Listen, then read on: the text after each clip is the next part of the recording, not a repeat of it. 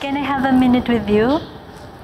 Hi, I'm Riza Bernaldez. Allow me to share my story with you on how I faced my fear to pursue my dream.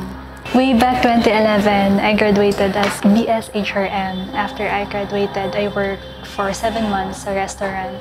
After that, parang trinay ko mag uh, HR admin sa office. And then, nag-last din ako for 1 year and 6 months. Parang hindi ako masaya. Trinay ko na both. Tapos parang may kulang na hindi ko alam kung ano ba talaga yung gusto ko. Saan ako ma-fit. Kasi tinanong ko rin yung sarili ko na ano ba talagang gusto mong gawin sa buhay mo.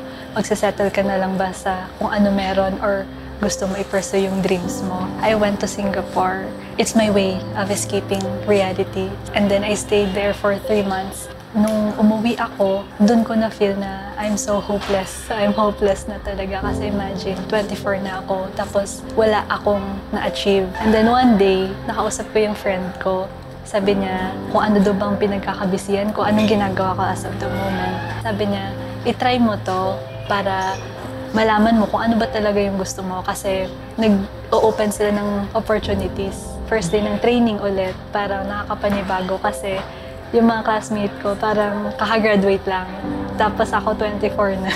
Nung natapos ko yung span ng training, nag-try ako mag-abroad. Wala akong kakilala. Nagka-tour ako for two years.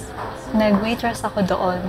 Nasabi ko sa sarili ko na stepping stone ko yung Mika na pag-abot ng goal ko, nag-decide ako na bakit hindi ko itry yung pagbabar ko. First contract sa cruise, sobrang nakakapanibago. Iba yung environment sa sea base, iba yung environment sa land base. Sa sea base, normally yung job namin, 12 hours a day, 7 days a week, wala ka talagang off. Tapos mababawasan pa yung pahinga mo pag may drill, events, kung ano man yung shift mo, broken shift, ganyan, nakakapagod. Di ba nagka-tour na ako, land-based, pero nung pumunta ako sa barko, nalungkot ako. Hindi naman siya sobrang depressed, pero nalungkot ako kasi yun pala yung environment doon. Nalabanan ko siya, prayers, family, friends, hanggang sa na-adapt ko yung environment. Nandyan si God, nandyan yung family mo. Wala kang dapat ikatakot. Ituloy mo yung pangarap mo. Ito na yung gusto mo. Nandito ka na kung saan ka nangarap before.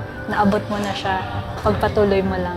Looking back sa napagdaanan ko before up until now on my adulting stage, adulting life, sa dami ng crisis ngayon na nangyayari, wala na sa akin yung fear, wala na sa akin yung takot. Na-overcome ko na lahat. Ngayon, positive na lang lahat na mga seafarer na ayun, ipagpatuloy pa yung career namin. Nag-attend kami ng church yesterday sa service, John 16.33. I have told you all this so that you may have peace in me. Here on earth, you will have many trials and sorrows, but take heart because I have overcome the world. Prayers lang ang kailangan natin and tatag ng loob, perseverance. During this crisis, it's either be scared or fight. Remember, you hold the key to your future. Hashtag gold digger.